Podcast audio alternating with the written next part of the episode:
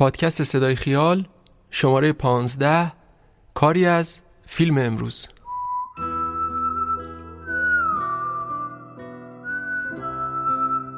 من دامون هستم غنبرزاده و این بار صدای ما رو از حوالی خیابان حافظ کوچه سام سابق میشنوید.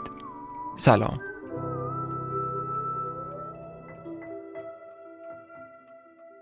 سینما کالا عرضه کننده برترین برندهای تجهیزات حرفه‌ای سینمایی، تلویزیونی و استودیویی. و همچنین ارائه دهنده راهکارهای نوین نورپردازی با شعار کالای اصل را گران نخرید یکی از حامیان مالی این شماره ما هستند که ازشون ممنونیم.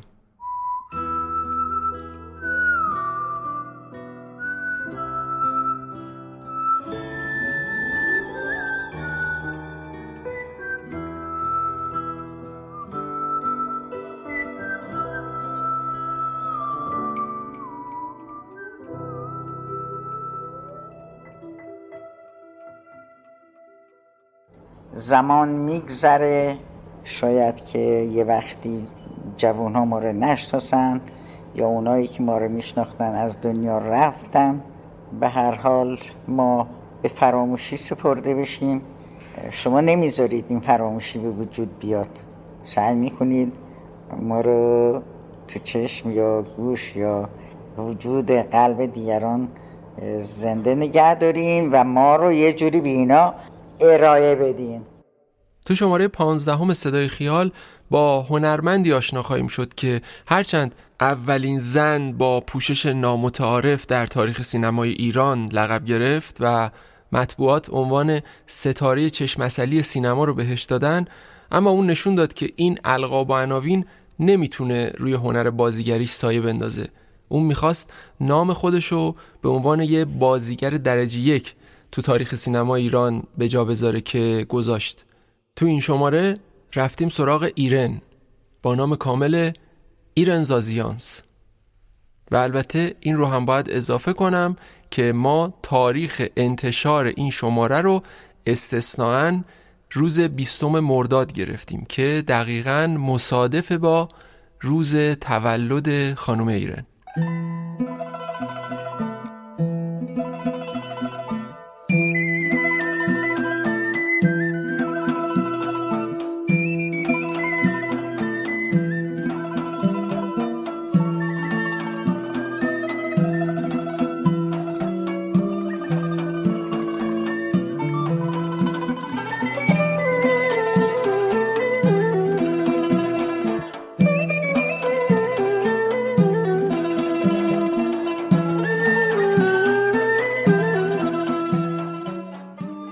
بیستم مرداد 1306 در یه خانواده ارمنی مهاجر که برای زندگی به بابل سر اومده بودن به دنیا اومد. خانواده ایرن از بازمانده های نسل کشی ارامنه بودن.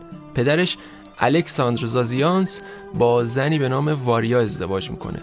اونا که عاشق هم بودن برای گذراندن ماه اصل به ایران سفر می‌کنن و یه اتفاق باعث میشه توی ایران موندگار بشن. ظاهرا یکی از اقوام نزدیک پدر ایرن که توی کار تجارت بوده از الکساندر زازیانس می‌خواد همونجا پیشش بمونه و تجارت کنه و زندگیشو بسازه. اینجوری شد که الکساندر و واریا توی ایران موندن و زندگی جدیدی رو شروع کردن. اونا چهار تا فرزند به دنیا میارن که ایرن دومین فرزند خانواده بود. دو تا خواهر داشت یه برادر. به گفته خودش توی یه محیط صمیمی و عاشقانه بزرگ شد و همین باعث شد زیربنای شخصیتیش محکم و مستقل باشه. خودش سالها پیش درباره دوران کودکیش توی مصاحبه گفته از 6 7 سالگی که خودم رو شناختم و به یاد میارم زندگی خوبی داشتم. روزا مدرسه می‌رفتم و وقتی به خونه برمیگشتم همیشه با استقبال پدر و مادرم روبرو می شدم محیط خانواده ما طوری بود که هر قنچه ای توش میشکفت. صمیمیت و مهربانی توش حکم فرما بود. پدرم اغلب جشن و مهمونی راه مینداخت و توی این مهمونی ها مادرم با صدای روحنوازی که داشت می‌خوند و شمع محفل بود. با این حرف ایرن متوجه میشیم که ذات هنرمندش دقیقا از کجا نشأت می گرفته و چجوری شده که اون با دنیای هنر و خیال اونس گرفته و این در حالیه که بازم به گفته خودش توی مدرسه کارای کوچیک تئاتری هم انجام می‌داده. به هر حال ایرن توی همون خونه پر از عشق و علاقه و هنر بزرگ میشه تا به دوران نوجوانی و بلوغ پا می‌ذاره. زیبایی خیره کنندش توجه همه رو جلب می‌کرد.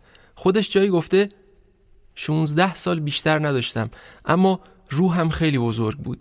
افکارم همیشه به دوردست ها پر می‌کشید و من و دختری متمایز از دخترای دیگه نشون می‌داد. می‌دونستم چقدر هواخواه دارم.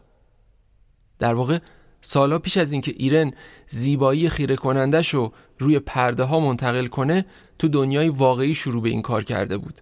همین موضوع باعث میشه معلم دبیرستانش عاشقش بشه.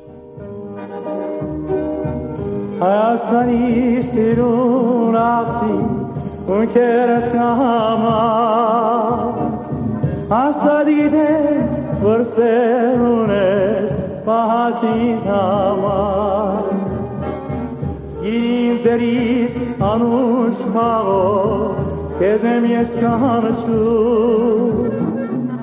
Ari nazo ari هنوز بیشتر از 16 سال نداشت و تا سیکل اول دبیرستان خونده بود که پدرش مجبورش می‌کنه با معلم پرشور و عاشق دبیرستان ازدواج کنه. معلمی که شاعر و نویسنده هم بود. در واقع روشن فکر حساب می‌شد و البته بلند پرواز هم بود. اون معلم اسمش بود محمد آسمی. ایران خودش اعتراف کرده که به هیچ وجه با این مرد توافق اخلاقی نداشته. اما در نهایت با اون ازدواج می‌کنه و برای ادامه مسیر زندگی به تهران میره. یکی دو سالی می‌شد که رضا شاه ایران رو ترک کرده بود و تبعید شده بود جوهانسبورگ. به دنبال این ماجرا فضای سیاسی و اجتماعی ایران در غیاب اون و با حضور نیروهای متفقین یه ذره باز شده بود. به همین دلیل احزاب و گروه ها روزنامه ها و مجله ها و گروه های فرهنگی و ادبی و هنری رنگارنگ و متنوع شروع به کار کرده بودند این وسط حزب توده بیشترین عضو و هوادار رو داشت و تقریبا تمامی به اصطلاح روشنفکران و شاعران و نویسندگان و روزنامه نگاران و به خصوص هنرمندان تئاتر یا مستقیما جذب این حزب می شدن یا ازش هواداری می کردن. محمد آسمی هم که دست همسر جوونش رو گرفته بود و با خودش آورده بود تهران خیلی زود جذب حزب توده شد و شروع کرد با نام مستعار شرنگ برای نشریات چپی اون دوره شعر و مقاله و داستان نوشتن. و از همین طریق پاش به دیدن تئاترایی که توسط عبدالحسین نوشین کارگردانی می‌شد باز میشه. عبدالحسین نوشین که تو کمیته مرکزی حزب توده هم عضویت داشت برجسته ترین و شناخته شده ترین هنرمند و کارگردان تئاتر تو اون دوره بود. توی شماره قبلی چند بار اسم آقای نوشین رو شنیدین. نوشین بعد از تحصیل علم و هنر تو خارج کشور سال 1311 به ایران برگشت تا همه وقت و دانش خودشو صرف آموزش و پرورش بازیگر و هنرمند تئاتر و البته در کنارش فعالیت های سیاسی بکنه. خلاصه ایرن و محمد آسمی چند باری به دیدن تئاترای نوشین میرن. یه شب که رفته بودن تئاتر فردوسی تا یه نمایش ببینن خود ایرن میگه وقتی برمیگرده خونه انگار روحش تقیان کرده بود و وجودش دست خوش تلاطم شده بود. اون شب ایرن با خودش مدام فکر می‌کنه و تکرار می‌کنه که باید هنرپیشه تئاتر بشه. فردای اون روز میره تئاتر فردوسی و از علاقه خودش به این کار میگه. اونجا وقتی علاقه این زن جوون و زیبا رو می‌بینن بهش میگن سر تمرینا حاضر بشه تا بلکه بهش نقشی محول کنن. تو یکی از این شبا شانس در خونه ایرن رو می‌زنه. به این شکل وقتی مشغول تماشای تمرین بازیگرا بوده خبر می‌رسه. یکی از بازیگرای زن به دلیل بیماری نمی‌تونه به تمرین ادامه بده. اون بازیگر زنده یاد مهین دیهیم بود.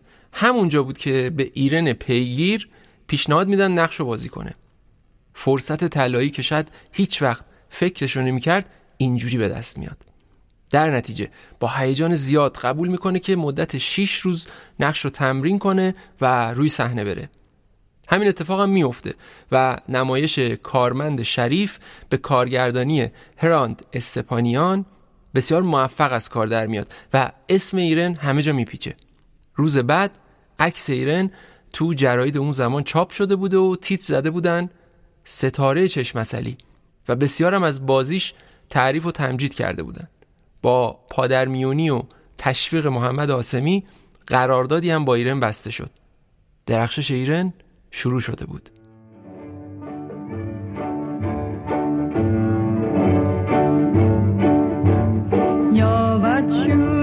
کلبه من بر آن پرده شب. برخیزد از پرده سازم. صدها بانگش و طرب باشد چشم ما ستاره حیران بر این محفل من. محکی دارد مثل تو هر دم لب بر جام و خنده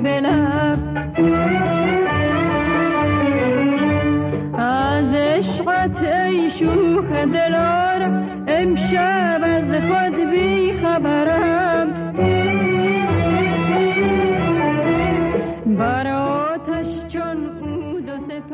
حالا دیگه بازی تو نقشای مختلف ایرن رو به اون چیزی که می‌خواست نزدیک و نزدیکتر کرده بود. این نمایشا باعث شدن اون با آدمای مهمی ارتباط بگیره که همین آشنایی راهش رو به سمت سینما و ستاره شدن کشوند.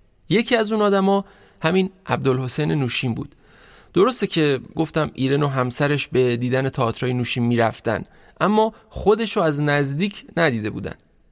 حالا رسیدیم سال 1329 یعنی دقیقا پاییز 1329 که مصادف بود با افتتاح تئاتر سعدی. حالا همینجا اینو اضافه کنم. بعد از واقعی تیراندازی به محمد رضا شاه تو 15 بهمن 1327 فعالیت حزب توده کم شد و خیلی از سران و اعضای این حزب بازداشت و روونه زندان شدند. طبعا یکی از اون آقای نوشین بود که دستگیر میشه و در نتیجه اجرای گروه نوشین توی تئاتر تعطیل میشه. اما 20 ماه بعد از این ماجرا نوشین با قطع همکاری با محمد علی وسیقی و پسرموش عبدالکریم عمویی یعنی تاجران بنیانگذار تئاتر فردوسی تئاتر سعدی رو از توی همون زندان پایگذاری می‌کنه. حالا برگردیم به پاییز سال 29 قرار یه نمایش به عنوان نمایش افتتاحیه تئاتر سعدی رو صحنه بره. کی قرار بود نمایشنامه رو کارگردانی کنه؟ خانم لورتا همسر نوشین که در عین حال و در قیاب همسر سرپرستی و اداره تماشاخونه رو هم به همراه دوست خانوادگی و همکارشون حسین خیرخواه بر عهده داشت. نمایشنامه‌ای که قرار بود روی صحنه بره باد بزن خانم ویندرمیر نوشته اسکار وایلد بود. شما فقط دقت کنین از نوشته چه نویسنده های استفاده می‌کردن. حالا مشکل چی بود؟ به یه بازیگر زن جوان و زیبا و البته هنرمند نیاز بود که بتونه نقش خانم ویندرمیر یعنی همون شخصیت محوری نمایش رو بازی کنه. در غیاب یک چنین بازیگری میون گروه هنرمندان تئاتر سعدی نظر خانم لورتا به ایرن جلب شد که توی تئاتر فردوسی بازی می‌کرد و محبوبیتی هم به دست آورده بود. توی یکی از دیداراش با همسرش نوشین توی زندان این موضوع رو باهاش در میون می‌ذاره. نوشین هم بهش میگه از محمد علی جعفری و نصرت کریمی بخواد که یه شب برن تئاتر فردوسی و بازی ایرن رو ببینن و نظرشون رو بگن. جعفری و کریمی همین کار می‌کنن و به نوشین اطمینان میدن که ایرن انتخاب خوب و درستی برای بازی تو نقش خانم ویندر میره. در نتیجه این پیشنهاد ایرن وارد گروه نوشین میشه. توی دیدار اول اون همراه با همسرش به باقی توی درکه میره که ظاهرا گروه اونجا تمریناشون رو انجام می‌دادن. اولین دیدار ایرن و لورتا همینجا شکل می‌گیره. اما ورود ایرن به گروه نوشین با یه مشکل مواجه بود. مشکل چی بود؟ ایران هنوز با تئاتر فردوسی و محمد علی وسیقی و عبدالکریم عمویی قرارداد داشت و طبعا نمی‌تونست جای دیگه ای بره. در نتیجه گروه نوشین باید قرارداد ایران رو از تئاتر فردوسی و صاحباش می‌خرید. همین اتفاق هم خیلی زود افتاد و ایرن رسما شد عضو گروه تئاتر سعدی. حالا نوشین که همه چیز از زندان کنترل می‌کرد از لورتا می‌خواد تو ملاقات بعدی ایرن رو هم همراه خودش به زندان بیاره تا از نزدیک با این بازیگر جوون آشنا بشه. روایت دیدار ایرن با عبدالحسین نوشین توی زندان تو کتاب یادنامه عبدالحسین نوشین که به کوشش استاد نصرت کریمی جمع آوری شده به قلم خود ایرن وجود داره. اونجا تعریف می‌کنه که نوشین سعی داشته با درخواست کارای کوچیک از ایرن ازش تست بازیگری بگیره. مثلا یه چیز بانمک تعریف می‌کرده بعد به چشمای ایرن خیره می‌شده تا عکس رو ببینه. یا ازش می‌خواسته بره براش یه کتابی رو از کتابخونه زندان بیاره که ایرن میگه بعدا فهمیدم دلیل کارش این بود که ببینه من چجوری قدم بر میدارم در نهایت نوشین به فرانسه چیزی در گوش همسرش لورتا میگه و مشخص میشه ایران رسما برای نقش مورد نظر انتخاب شده. تمرینا شروع میشه. بازم به گفته ایرن تو همون کتابی که اسمشو گفتم کارش بسیار مشکل بود. ساعت ده صبح می‌رفت خونه لورتا و تا ساعت چهار تمرین می‌کرد. بعدش هم می‌رفت تئاتر ادامه تمرین رو اونجا انجام می‌داد و در نهایت هم می‌رفتن اجرا. باد بزن خانم ویندرمیر تبدیل به نمایش موفقی میشه که اسم ایرن رو بیش از پیش سر زبونا میندازه. به هر حال اون به همراه لورتا و توران مهرزاد تا سال 1332 که طی کودتای 28 مرداد تئاتر سعدی به آتیش کشیده شد سبانوی اول بازیگر تئاتر سعدی بودن. با بسته شدن این تئاتر گروه نوشین هم از هم پاشید. خیلی از اعضای گروه نوشین به خاطر همون تمایلات سیاسی که گفتم به خارج از کشور فرار کردند و محمد آسمی هم با توجه به اینکه گفتم عضو حزب توده بود فرار کرد به سمت آلمان و به این شکل. زندگی زناشویی اون و ایرن با وجود عشق و علاقه که بینشون به وجود اومده بود برای همیشه تموم شد.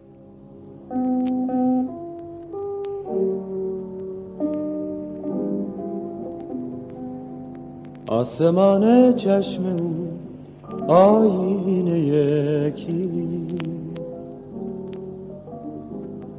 آن که چون آینه با من رو به رو درد و نفرین درد و نفرین بر سفر با سرنوشته این جدایی دست او بود. آه.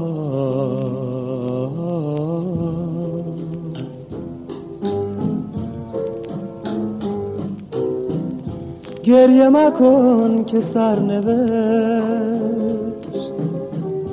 گر مرا از تو جدا کرد. عاقبت دلهای ما با غم هم آشنا کرد. با غم هم آشنا کرد. چهره آینه یکی آنکه با من رو به رو بود. درد و نفرین بر سفر این گناه بود من جز اون بازیگرایی هستم که از تئاتر اومدم. به هر حال تئاتر برای یک بازیگر مثل سربازخونه است. به آدم نظم و دیسیپلین و آدم همیشه آماده باشه برای کارش. من در یه همچین محیطی پرورش پیدا کردم. وقتی من وارد کار تئاتر شدم بزرگان تئاتر ایران یعنی همه غولهای بزرگ تئاتر بودن. من یه آدم ضعیف کوچکی وارد شده بودم برای اینکه یه نقش یک دختر 19 ساله انگلیسی اتفاقا پیسش هم انگلیسی بود. پیسی بود به اسم باد بزن خانم ویندرمیر نوشته اسکار وایلد. خانم لورتا این همسر آقای نوشین این پیس رو کارگردانی کرده بود. خودشم نقش مادر من بازی می‌کرد. بعد از اون تا دو سه سال که این تئاتر سر پا بود من در تمام این برنامه ها و پیس ها نقش داشتم. بعد از حادثه 28 مرداد تئاترم تعطیل میشه چند تا پیس و آقای جعفری که از همکاران تئاتر ما بود رو صحنه برد که منم در اون پیس ها نقش بازی کردم و بعد به هر حال این گروه کوچک ما پراکنده شد. از من دعوت کردند برای بازیگری فیلم. دو تا نقش برای بازی در فیلم یکی مردی که رنج می‌برد خود آقای جعفری نوشته و کارگردانی می‌کرد. دیگری چشم به راه بود که آقای عطاالله زاهد این رو کارگردانی می‌کرد خودشم نوشته بود. از اونجا من دیگه وارد کار سینما شدم. ایران که گفتم با آدمای مهمی توی تئاتر هشت و نش پیدا کرده بود منتظر فرصتی موند تا دوباره به عرصه ها برگرده. این فرصت رو محمد علی جعفری یکی از همکاران قدیمی نوشین جلوی پاش گذاشت. محمد علی جعفری که داستان زندگی خودش بنز کافی تراژیکه و از غذا مرگ مشکوکی هم داشته بعد از آزادی از زندان تصمیم می‌گیره اعضای گروه نوشین رو دوباره کنار هم جمع کنه. تئاتر فرهنگ رو راه میندازه و از ایران هم دعوت می‌کنه کنارشون باشه. اونا توی تئاتر فرهنگ نمایش هایی مثل اوژنی گرانده رو اجرا می‌کنند و کارشون حسابی گل می‌کنه. ایران حالا دیگه تبدیل به یه بازیگر تمام ایار شده بود. رسیدیم به سال 1336 سالی که محمد علی جعفری تصمیم می‌گیره دومین فیلمشو بسازه و توش از ایران استفاده کنه. مردی که رنج می‌برد. این اولین فیلم سینمایی ایران محسوب میشه. اینجا سی سالش بود. قبل از اینکه بریم سراغ فیلم ها همینجا بگم که هیچ کدوم از فیلم هایی که ایران بازی کرد صدای خودش نیست و تمومشون دوبله شده است. ایران توی دهه سی پنج تا فیلم بازی کرد. یکیش همین مردی که رنج می‌برد بعد چشم برا ساخته اتولا زاهد قاصد بهشت ساخته ساموئل خاچیکیان چشمه آب حیات ساخته سیامک یاسمی و مروارید سیاه ساخته مهدی رئیس فیروز. ایران تو این فیلم ها درخشید و اون لقب ستاره چشمسلی این بار توی سینما بهش داده شد و عکسش مدام روی جلد مجله های مختلف می‌رفت. حتی مطبوعات می‌خواستن زیباترین ستاره فیلم ها رو انتخاب کنن که ایرن هم طبعا جزوشون بود. اون فیلمی که باعث شد ایرن به عنوان اولین زن برهنه تاریخ سینما ایران شناخته بشه قاصد بهشت خاچکیان بود. برای اون زمان خیلی تابو شکنانه بود که یه زن با بیکینی توی فیلم ظاهر بشه. اما ایرن با علم به زیبایی خودش سناریو رو قبول کرد و به قول خودش زمانی که رفتن کنار دریا تا صحنه مورد نظر رو فیلم برداری کنن بزرگترین واقعه سینمایی اون زمان اتفاق افتاد. این جمله که دقیقا ایرن به کار برده. بعد ادامه میده. اونقدر مردم دورش حلقه زده بودن ادامه فیلم برداری برای مدتی ممکن نشد. دو روز بعد عکسش با همون جستای بیکینی پوشیده رفت روی جلد مجله ها و جنجال بزرگی به وجود اومد. حالا جالب اینجاست که خود ایرن میگه نفهمید کدوم عکاس ازش عکس گرفت. اون موقع به هر حال مثل این روزا موبایل نبود که همه بخوان مثلا باش سلفی بگیرن. در نتیجه تعجبش از این بود که وسط اون شلوغی کی ازش عکس انداخته. خلاصه اینکه ستاره چشمسلی سینما تبدیل شد به یکی از جنجالی ترین ستاره های زن دوران خودش.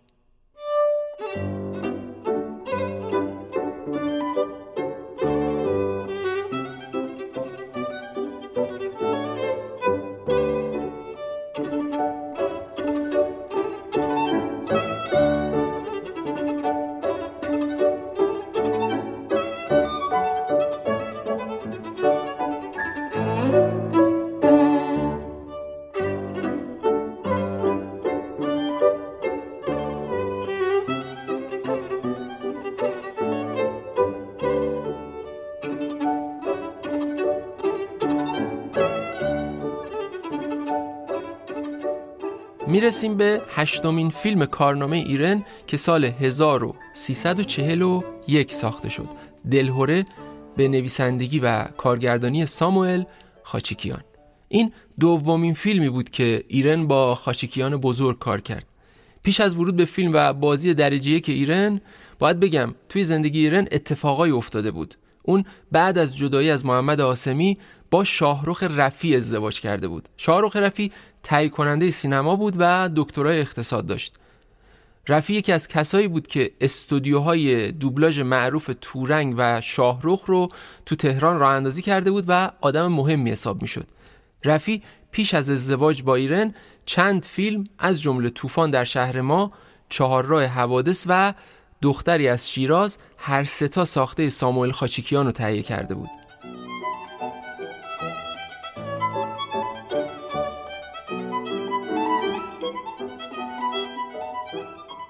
طبق حرفی که خود ایرن توی مصاحبه قدیمی گفته اون سومین فیلمش رو بازی می‌کرد که با شاهرخ رفی آشنا میشه.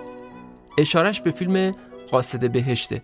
شاهرخ رفی توی این فیلم هم تهیه کننده بود و بعد از اون تهیه کنندگی چند تا فیلم دیگر رو هم بر گرفت که همسرش تو اونا بازی می‌کرد. اینو هم اضافه کنم که همکاری مداوم رفی با ساموئل خاچیکیان منجر به تأسیس آژیر فیلم تو سال 1337 شد. در واقع این تقریبا همون زمانیه که رفی و ایرن ازدواج کرده بودن. حالا برسیم به دلهوره که طبعا یکی از اون محصولات آژیر فیلم معروف بود. برداشت خاچیکیان از شیطان صفتان آنری جورج کلوزو تبدیل به یکی از بهترین ساخته های این کارگردان مهم ایرانی شد. دلهوره همونطور که از اسمش پیداست حال و هوای جنایی های مورد علاقه خاچیکیان رو یدک می‌کشه و اینجا ایرن توی یکی از بهترین نقش های سینمایی ظاهر میشه. زنی که باید توی چهرش ترس و وحشت و عذاب وجدان رو توامان ببینیم و ایرن با یه بازی درست تموم این حسا رو توی قاببندی های درجه یک خاچیکیان به مخاطب منتقل می‌کنه. توی زمانه ای که هنرپیشه های زن نقش های کلیشه‌ای بازی می‌کردن ایرن توی یه فیلم جنایی درست و حسابی نشون داد به اون بالاها فکر می‌کنه. خانم روشنک علتی نداشت اموی پیر و سال خوردت خودشو دروغی عاشق شما جا بزنه؟ امو منظور شما اموی من بود.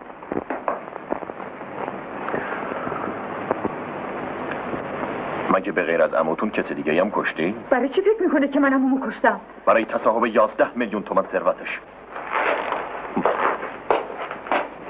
البته تصدیق می‌کنم که کم پولی نیست. من امومو نکشتم. من نکشتم. من نزاییدم. اما فضای حاکم بر سینمای اون موقع باعث میشه اتفاقی تو کارنامه هنری ایرن بیفته. بعد از دلهوره بود که ایرن از سینما دور افتاد. یه وقفه 6 ساله کارنامه هنریشو به دو قسمت تقسیم می‌کنه. خیلی مختصر بخوام از دلایل این دور افتادگی بگم. یکیش و البته شاید مهمترینش این بود که ایرن حاضر نبود مثل هنرپیشه های زن اون سالا تو فیلم ها لب بزنه و بخونه و برقصه. وارد سالایی شده بودیم که سینمای فردین و فیلم های به اصطلاح امروزی ها آب گوشتی مد شده بود. ایرن که تا همین جای کارنامش هم غافلگیری های جذابی از خودش نشون داده بود تو محاصره بازیگران زن نقش اولی قرار گرفت که انگار صدای دیگه ای تو سر داشتن و کاراشون چندان با روحیات ایران سازگار نبود. تو این وضعیت و در حالی که از همسر دومشم به خاطر اختلافای جدا شده بود تصمیم می‌گیره تنهایی و انزواش رو با شغل مدیریت داخلی دفتر آریانا فیلم که متعلق به عباس شباویز بود پر کنه. شباویز دوستی دیرینه ای با ایران داشت و به اصطلاح سعی کرد دست اون رو جایی بند کنه. این برای اولین بار بود که یه زن مدیریت استودیوی فیلمسازی رو بر عهده گرفت. در واقع ایران بازم اینجا برای اولین بار دست به کاری زده بود. توی یه مصاحبه قدیمی درباره احساسش نسبت به پست مدیریت گفته احساس کردم که یه گام دیگه در راه پیشرفت زن ایرانی برداشتم و خوشحالم از اینکه اولین زنی هستم که مدیریتی استودیو رو تو ایران به عهده می‌گیرم. ایرن با اشتیاق تمام از هشت و نیم صبح تا عصرها توی دفترش میموند و به امور استودیو رسیدگی می‌کرد. اون استودیو رو خونه خودش می‌دونست.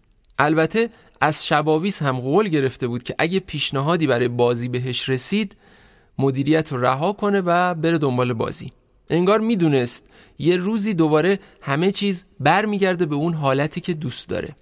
ظهور فیلمایی مثل قیصر یا گاو و در پی اینها حال و هوای موج نوع سینمای ایران فرصت مناسبی برای ایران بود که بتونه دوباره عرض اندام کنه. البته پیش از اون که وارد فضای موج نو بشیم سال 47 خسرو پرویزی از ایران دعوت کرد تا تو فیلم تازهش به نام کشتی نوح بازی کنه. اما طبعا این چیزا نمی‌تونست از نظر ایران مطلوب و مناسب باشه. ولی اون به هر حال ناچار بود دوباره برگرده و خودشو سرپا نگه داره. سالها بود از سینما دور افتاده بود و تصور می‌کرد حالا دیگه می‌تونه دوباره برگرده جلوی دوربین. البته با احتیاط. ایرن تا سال پنجاه یکی دو تا فیلم دیگه بازی کرد تا در نهایت با بازی توی اولین فیلم امیر نادری یعنی خدا حافظ رفیق هرچند توی نقش فرعی حال و هوای موج سینمای ایران رو هم تجربه کرد. توی قاب خیس این پنجره ها عکسی از جمعه غمگین می‌بینم. چه سیاه به تنش رخت عذاب. چشاش ابرای سنگین می‌بینم. داره از ابر سیاه خون میچکه. جمعه ها خون جای بارون میچکه.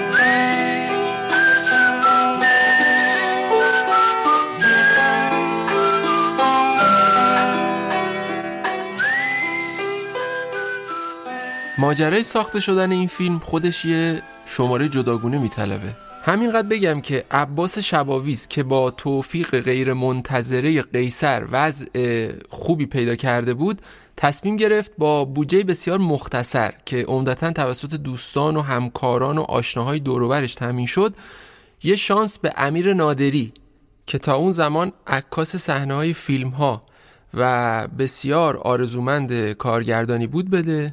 تا شاید تجربه کیمیایی و قیصر تجدید بشه. نه سعید راد نه زکریا هاشمی که نقشای اصلی این فیلمو بازی کردن دستموزی از این بابت نگرفتن و ایرن هم که از دوستان نزدیک شباویز بود حاضر شد نقشی هرچند فرعی توش بازی کنه. واسه اینا چاقود زدن؟ حالا کجا می‌خوای بری؟ جاش برام فرقی نمی‌کنه. همینقدر می‌دونم که باید از اینجا دور بشم. پلیس چی؟ می‌خوای باهات بیام؟ وقتی جام قرص شد اون وقت میفرستم دنبالت. مثل اون دفعه؟ مثل دفعه پیش؟ ناصر تو همیشه همینو بهم گفتی. یکی از پرسر و صدا ترین فیلم های ایران محلل بود. ساخته استاد نصرت کریمی سال 1350 درباره این فیلم توی شماره هشتم صدای خیال که به استاد کریمی پرداخته بودیم حرف زده بودم. ایران تو این فیلم نقش زن حاجی یعنی نصرت کریمی رو بازی می‌کنه. حکایت انتخاب ایران برای این نقشم جالبه. میگن آقای کریمی از خیلی تست گرفت اما هیچ بازیگری رازیش نمی‌کرد. طبعا ایران رو میشناخت. قبلتر گفته بودم که اصلا کسی که باعث شد ایران به گروه نوشین به پیونده نصرت کریمی بوده. در نتیجه می‌دونست که ایرانی وجود داره که نظرگاهش با خیلی از بازیگرای دیگه اون زمان متفاوته. اما چون ایران مسیحی بود کریمی نمی‌خواست نقش زن خوندار سنتی مذهبی رو به اون بده. شاید فکر می‌کرد نقش در قالب ایران نخواهد نشست. اما در نهایت وقتی دید راهی نداره اومد سراغ ایران و البته با شرط کرد که یه هفته با یه خانواده سنتی و مذهبی که توی خیابون مولوی زندگی می‌کردن و قرار بود فیلم تو خونه همین خانواده فیلم برداری بشه زندگی کنه تا آداب و اخلاق و خصوصیات اونا دستش بیاد. ایران هم که سرش درد می‌کرد برای این روش های متفاوت بازیگری و امتحان کردن تجربه های جدید قبول می‌کنه و نتیجه فیلمی میشه که می‌تونم بگم نقطه عطف کارنامش بوده. نصرت کریمی بعدها گفت که هیچ وقت از انتخاب ایران پشیمون نشد. نشون به اون نشون که فیلم بعدی استاد کریمی هم باز ایرن نقش اول زنش بود. وقتی این نقش به ایرن رسید که چهل و چهار سالش شده بود.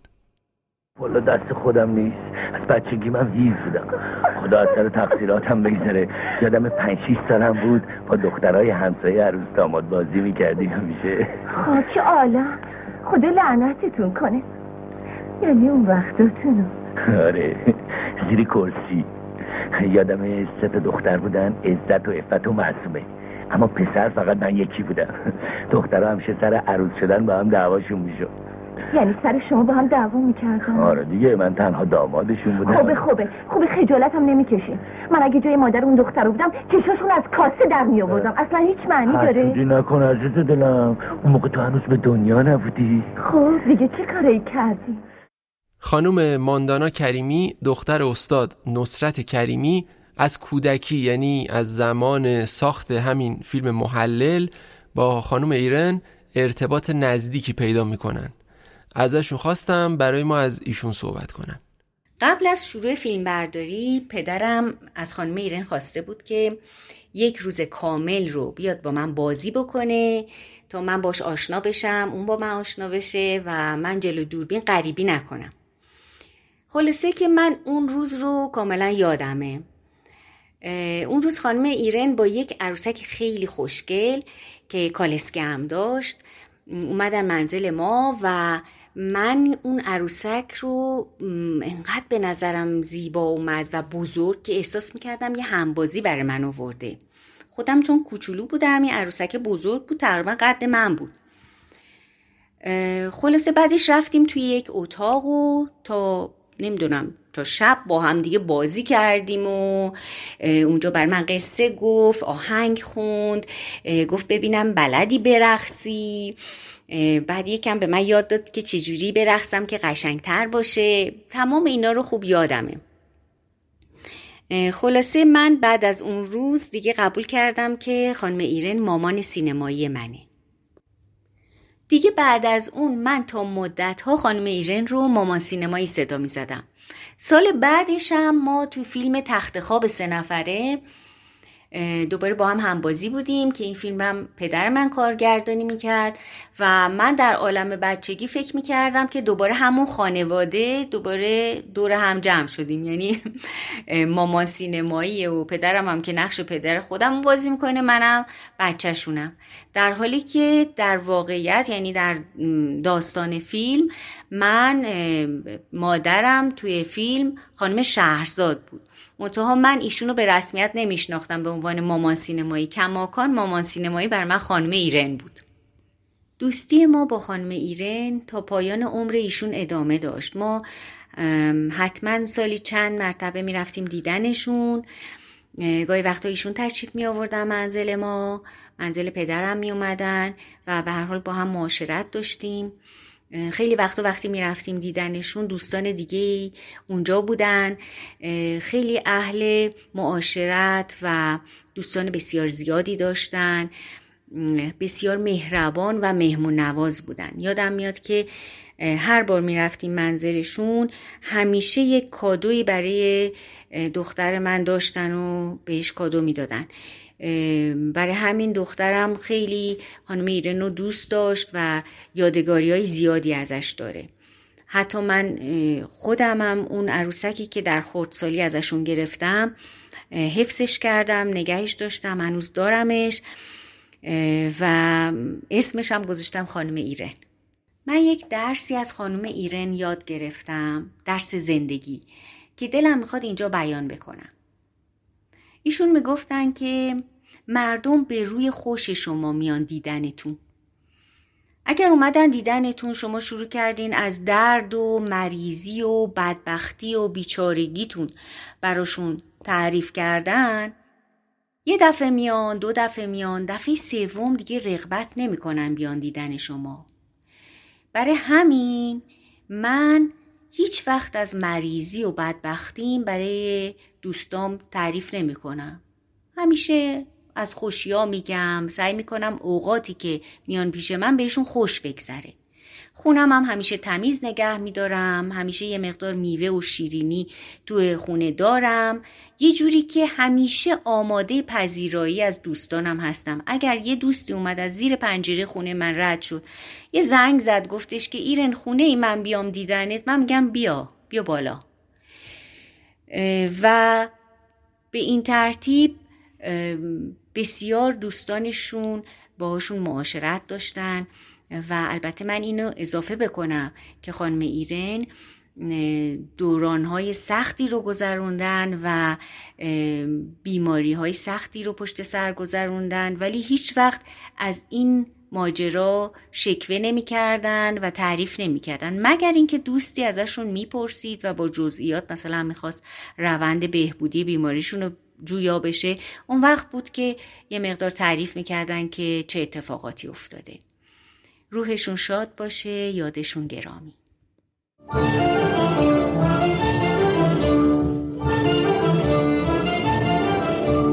میگذرم تنها از میان گل ها به گلستان ها گه به کوه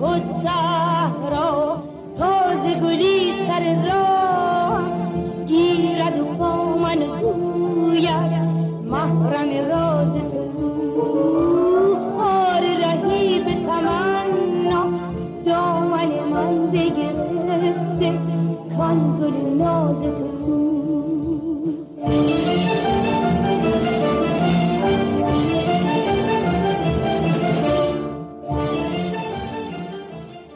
فیلم بعدی که نصرت کریمی با ایرن کار کرد تخت خواب سه نفره بود سال 1351 شمایل ایرن توی این فیلم هم یه زن معصوم و سربزیر بود که باید با هووی جوان و شرورش کنار بیاد. ایرن جوری با ظرافت این نقش رو بازی می‌کنه که خیلی وقت آدم دلش براش میسوزه. به خصوص بازی حیرت انگیز شهرزاد یا همون کبرا سعیدی تو نقش سکینه هووی ایرن معصومیت ایرن تو نقشی که بازی می‌کنه رو بیش از پیش نشون میده. چرا نمیری بخوابی؟ اینقدر اعصابم ناراحت خوابم نمی‌بره. تقصیر خودت. الان پونزده روز محمود آقا رو تو اتاقت را نمیدی. مگه یادتون رفته؟ آخرین شبی که آمد توی اتاق من سکینه اومد به زور بردش. منم حرسم گرفت. گفتم این شوهر مال تو. ما نخواستیم. اونم از خدا خواست. محمود آقا مثل این که بدش نیومد. همین حرف بهانه کرده. دیگه به من محل نمی‌ذاره. یه دختر همومی رو آوردم اینجا. حالا واسه من خانم خونه شده. همش تقصیر خودمه. سال 1351 بلوچ مسعود کیمیایی. توی این فیلم ایرن با بهروز وسوقی هم بازی میشه. نقش یه زن ثروتمند و شهوتران رو بازی می‌کنه که کم کم و طی مسیر داستان عاشق بلوچ یا همون بهروز وسوقی میشه. سیر تحول این شخصیت رو ایرن خیلی خوب با چشمهاش و حرکات بدنش در میاره. یعنی وقتی که ثروتمنده و به بلوچ از بالا به پایین نگاه می‌کنه با زمانی که عاشق و انگار محو بلوچ شده شکل بازیش زمین تا آسمون متفاوته. اینو هم اضافه کنم که توی همین سال 51 ایرن یه فیلم جنجالی بازی کرد به نام برهنه تا ظهر با سرعت ساخته خسرو هریتاش که فقط چند روز اکرام بود و بعد برای همیشه توقیف شد و بعد از انقلابم که دیگه اصلا هیچ اثری ازش پیدا نشد. راستش از اونجایی که خودم سینمای خسرو هریتاش رو بسیار دوست دارم و کلا زندگی این آدم برام عجیب و جالبه همیشه مشتاق بودم این فیلم رو ببینم اما در نهایت هیچ نسخه ای ازش پیدا نکردم. هرچند بعدا شنیدم که گویا یکی از سینماگرا نسخه ای از فیلم داره اما به کسی نمیده. هنوز راست و دروغش رو متوجه نشدم. حالا بگذریم. بخشی از بلوچ رو با هم گوش کنیم.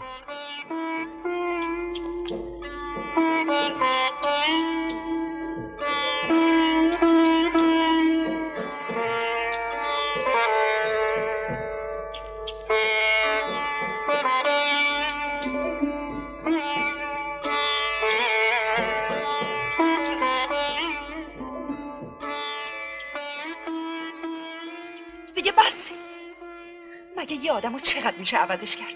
اونی که می‌خوای شده ترسو ابله فزرتی. دیگه تو سرشم بزنی بر نمیگرده نگاه کنه. دیگه اصلا امکان نداره عقب تو بگرده. تو مغزشم بزنی بر نمیگرده جواب بده. وقتی عبدالله کشته شد فهمیدم کار اونه. فهمیدم راه فرار ندارم. لاش بدم خودم گرفتار میشم. بلش کنم میاد سراغم. تو از دوست داشتن من داری حسابی سو استفاده می‌کنی. دوتایی به سر زن یه آدم ساده اون بلا رو بیارین بعدش یه عمر بفرستینش زندون. تازه بعدش بخواین مردونگیشو ازش بگیرین اختش کنین. من دیگه نمی‌تونم. یعنی دیگه ازم بر نمیاد. خود شده. این یه نوکر شده. آخ تو رو خدا بفرستینش بره. مسلما دیگه عقب تو نمیگرده. اون دیگه اخته است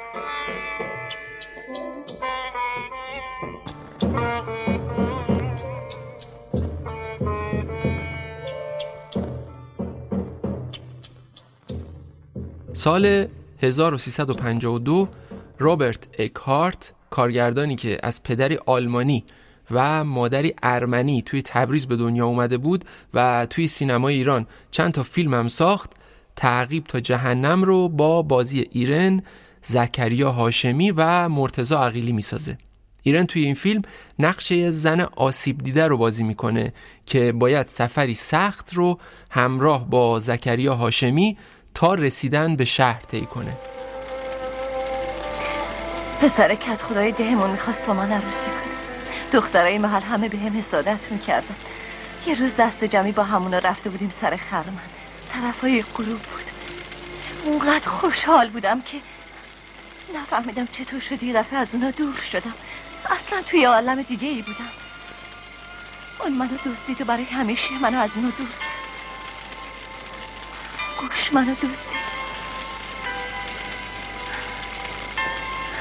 گوش اون با من مثل یک کنیز رفتار می‌کرد. احساس زنونگی رو تو وجود من کشت. اون حتی یک لحظه به فکر من نبود. فقط به فکر خودش بود. سال 1352 خسرو پرویزی فیلمی می‌سازه به نام اکبر دیلماج. رضا ارهام صدر بازی می‌کرد و شورانگیز تبا تبایی و البته ایرن. از اونجایی که ایرن به شکستن شمایل سکسی و زیبایی چهرش تمایل داشت و هنرپیشه تجربه گری بود که سعی می‌کرد قالبای جدید رو امتحان کنه توی این فیلم چنان بددهن و کثیف و حتی حال به همزن ظاهر شد که من تا حالا نمونهش رو ندیدم. شکل غذا خوردنش پیازگاز زدنش و پاک کردن دهنش با پشت دست آدم از زندگی سیر می‌کنه. این شهامت ایرن بود که چهره خودش رو شکست و جور دیگه ای ظاهر شد. جوری که کمتر هنرپیشه زنی در اون زمان حاضر می‌شد چنین نقشی رو بازی کنه. البته که اینم خارج از بحثمون اضافه کنم فیلم بد جوری زده زنه. خب ادامه بدید خانم. جناب سروان جناب سروان مدتیه که بو بردم. زیر سر شوهرم بلند شده. زاقش رو چوب زدم. بالاخره فهمیدم آقا با یه زن فرنگی ریخته رو هم. تو تو قسم می‌خوری؟ بله. با این جفت چشم دیدم. دیدم که تو اتاق دختره بودی. خیلی خوب باشه. آره. حالا که اینطور شد مرگ یه بار شیونم یه بار. بله دوستش میدارم. می‌خوام بستونمش خلاص شده رفت. بله بله تو غلط کردی مگه شرحته؟ دلیلی محکم پسند دارم خانم. جناب سروان زنی من نازاست. آخه پدر آمرزیده منم دل دارم. می‌خوام پدر بشم. پدر بچه می‌خوام پدر بشم. می‌خوام اولاد گیرم بیاد و جامو بگیرید. حالا خدا چه غلطی کردی که اولادت نکنه؟ آخ جناب سروان اینجوری داره دودمانم از بین می‌برید. نسل ما از روز این ورداشته نمیشید. ما توی این ملک از خونواده بزرگیم. آره راست میگه راست میگه. جدش میرزا آقا جلوم بود. جاروکش بلدیه بوده. آقای مسعود فروتن یکی از نزدیکترین آدم ها به خانم ایرن بوده. از سالهای جوانی تا لحظه های مرگ ایشون. یه روز صبح مهمون خونه آقای فروتن بودم تا ایشون درباره خاطره های دور و نزدیکشون از خانم ایرن با من حرف بزنن 15 ساله بودم.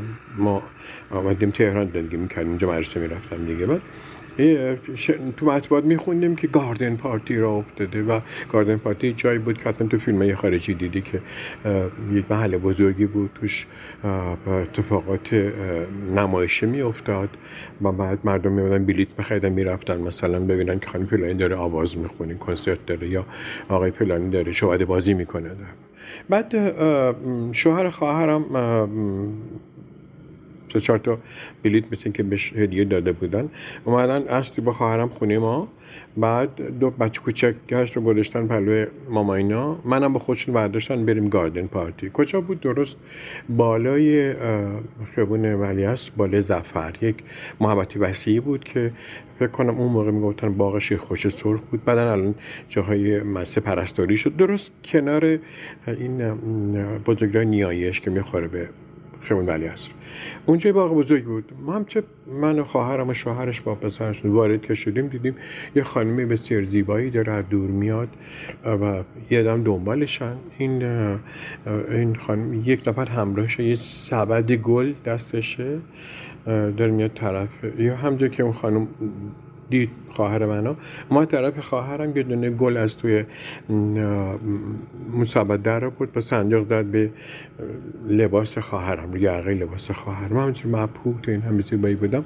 اینا بعد شوهرش پولی داد. برای اینکه گل فروشی می‌کرد خانم به نفع زلزله یه جایی مثلا یه سالی اون بعد اینا که رفتن چهار خواهرم برگشت گفتش فهمیدی کی بود؟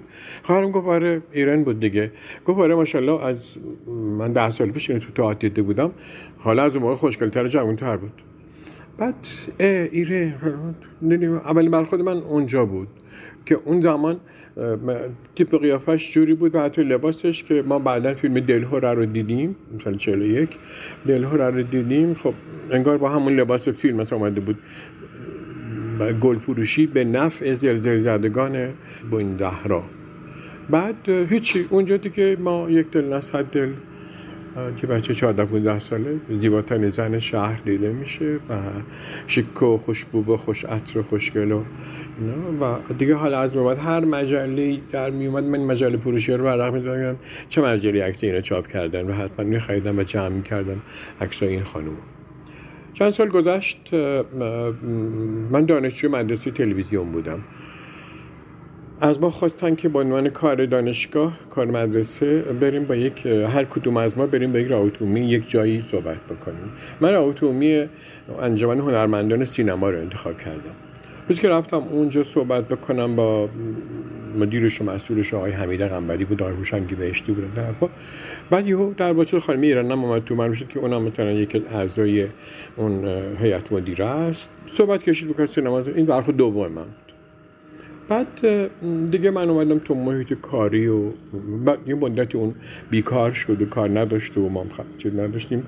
تا اینکه تو محیط کاری وقتی کار می‌کردیم جشنواره فیلم تهران را افتاده بود. ما هم علاقمندان سینما هر جور بود بلیط فراهم می‌کردیم که بریم بعد می‌خواستیم جا خوبم بریم. یعنی اون سال اولین جشن جشنواره فیلم تهران نام اولین نمایشش تو تالار رودکی اون سالها بود. اونجا نمایش ما مثلا داشتیم همونجا بریم چون می‌دونستیم که سینماگرا اونجا میان. جا خوبه اونجا بود. اونجا بود که من خب می‌دیدم خانم میرن با دوستاش میان میرن میشینن و حرفا. خیلی برام از دور جذاب بود نگاه کردن به این بانوی زیبا و هنرمند. بعد تا اینکه خانم لورتا رو یه روز من باشون دیدم. من یه کاست از خانم لورتا به دست آورده بودم که خانم لورتا توی صحنه تئاتری یه تیکه خونده بود. بعد اینو گفتم بیا روزی من می‌خوام برسونم. میرو دیدم خانم لورتا رو با خانم میره با هم داشتم میمون رفتم جلو سلام کردم خانم لورتا من یک کاست از شما دارم که شما یه همچیزی خوندین با آواز. گفت ایران جان فهمیدی؟ این مال پیس گاز بود که تو همون کار هم صدای من گرفت و اینا. گفت چه خوب. گفت برام میاری؟ گفتم آره. بعد گفتم خانم میرن برای شما یه مجموعه عکس دارم از همه سالهای شما. گفت چه حوصله ای گفتم نه بگین چه علاقه ای کی داره نگاهی که تو داری؟ اون صورت ماهی که تو داری؟ میلرزون دل رو توی سینه اون چشم سیاهی که تو داری.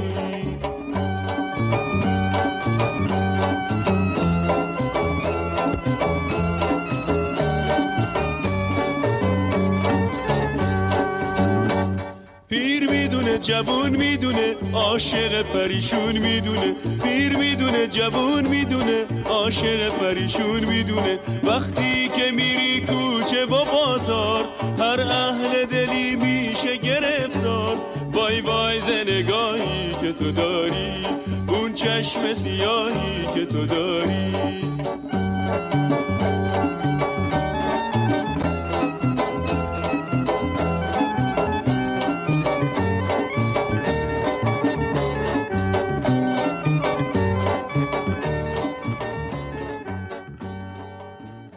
بعد تو چی قرار گوشیم بعدش من هم نوار خانم لورتا رو بردم بهش دادم هم این آلبوم یه عالم عکس چسبوندش توی دفتر دادم. از اونجا شروع شد دوستی. دیگه من خب اون که به هر حال چهره همیشه هم همیشه مطبوعاتی بود چهره مهمونی ها بود حرفا. منم اگه مثلا جایی میدم می‌شدم جلو سرمت می‌کردم. اون حتی چند بار من تلفن که کردم دعوت کرد که مثلا چند تا مهمون داره شب خونش منم برم مهموناشو ببینم. بیا من یک تا تئاتر دعوت داشتم می‌خواد دانشجوی می‌خواستم برم رفتم دنبالشون باشون رفتم تئاتر. این آغاز یه دوستی چندین و چند ساله شد تا پایان. تا پایان عمر اون ولی هنوز تو ذهن من هست هنوز برخورداش رفتارش یعنی یه جورایی اصلا برخورداش و رفتارش بر من درس بود یعنی سر ساعت به یه جایی رفتن به موقع رفتن و بعدم هرگز هیچ جا دست خالی نرفتن. می‌دونی اصلا یعنی همیشه بدون که که من از کسی طلبکار نیستم من وقتی که میان خونی من برام چیزی میارن من میرم خونش بود حتما جواش برم فکر نکنم که وظیفه‌شونه بر من کادو بیارن یا وظیفه‌شونه بر من ماشین بفرستن یا وظیفه‌شونه بر من بلیط بفرستن. نه به من محبت می‌کنن چون از منم محبت می‌بینن. این با همه. بعدم این همینو خب من که البته مشاورت نرسیدم ولی یاد گرفتم که با مردم چگونه رفتار کنم؟ یعنی این هرگاه شد در اوج عصبانیت شدم گاهی در اوج مریضی بود ولی وقتی که یه نفر با لبخند می‌خواست باش عکس بگیره حتما با مثال لبخند می‌زد عکس می‌گیره میگفتش که یه دونه عکس میره خونه اون. بر من ممکنه هزاران عکس باشه مهم نیست ولی یه دونه میره خونه بذار صورت خوبی داشته باشم بذار تمیمیت من تو عکسم دیده بشه.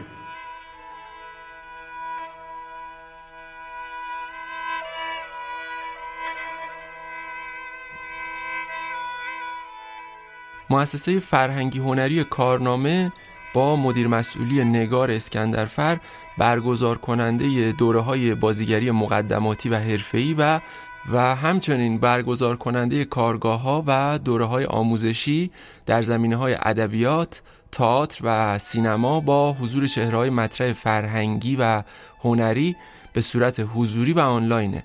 مؤسسه معتبر کارنامه اولین و تنها مؤسسه آموزشی ایرانی عضو اتحادیه جهانی مدارس سینمایی یورو آسیاست که برخی از دانش آموختگان ممتازش در حال حاضر از فعالین حرفه‌ای و چهره های مطرح فرهنگ و هنر محسوب میشن. ممنونیم از مؤسسه کارنامه که در این شماره از ما حمایت کردند.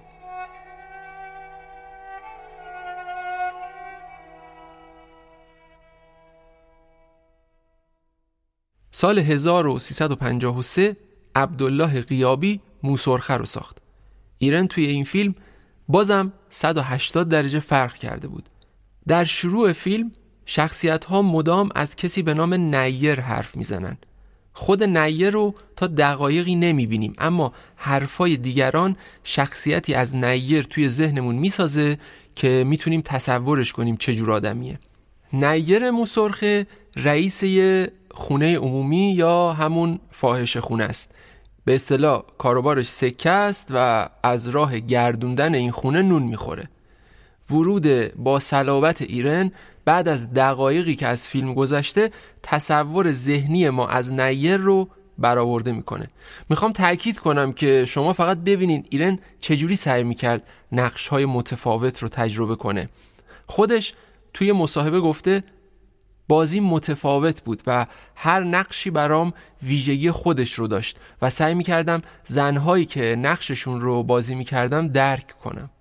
مطالعه درباره اونا برام خیلی جالب بود. و در هر زمان با نقشی که داشتم زندگی می‌کردم. همه چی تو منم. نیستم؟ چرا؟ هستی هستی. من همیشه میگم هستی. اون تا خب شبون فقط حقشو می‌خواد. اون هیچ حقی نداره. اون اگه زمینای پدرش اینجاست من عمر و جوونیم اینجاست. تو چشمای من جای برق هزاران تیغه چاقوه. قیمت این زمینا پول خونه منه. اگه من نه یه رابادو اینجا نساخته بودم سر و تا این زمینا سنار نمیارزید. حالا حالا بیام به این قرمساق بابت یه تیکه کاغذی که تو دستشه باج سیبیل بدم. این حرفا از من گذشته. اگه کسی جلوی نهی رابط وایسه جلوی عمر و جوونی من وایساده. من گردن اون آدم رو میشکنم.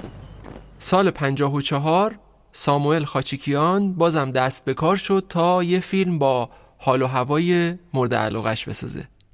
استراب. برای نقش زن مرموز و شیاد داستان برای سومین بار رفت سراغ ایرن و تبدیل به کارگردانی شد که ایرن بیشترین کارهاشو با اون انجام داده. ایرن تو قالب زنی فرو رفت که نادختریش رو به کمک مردی که تازه از زندان بیرون اومده میدزده تا بتونه از همسر ثروتمندش که در واقع همسر دومش حساب میشه پول هنگفت بگیره. اما نقشه هاشون طور که فکر می‌کرد پیش نمیره. مردی که از گرفتن هفتاد هزار تومن رشوه امتناع می‌کنه و با یک مشت رئیس حسابداری شرکتش رو میفرسته درک. من از کجا می‌شناسین؟ تعجب نکنید آقا. حافظه من خیلی قویه. به خصوص که از خوانندگان پروپاگرس صفحه حوادث روزنامه ها که اینطور.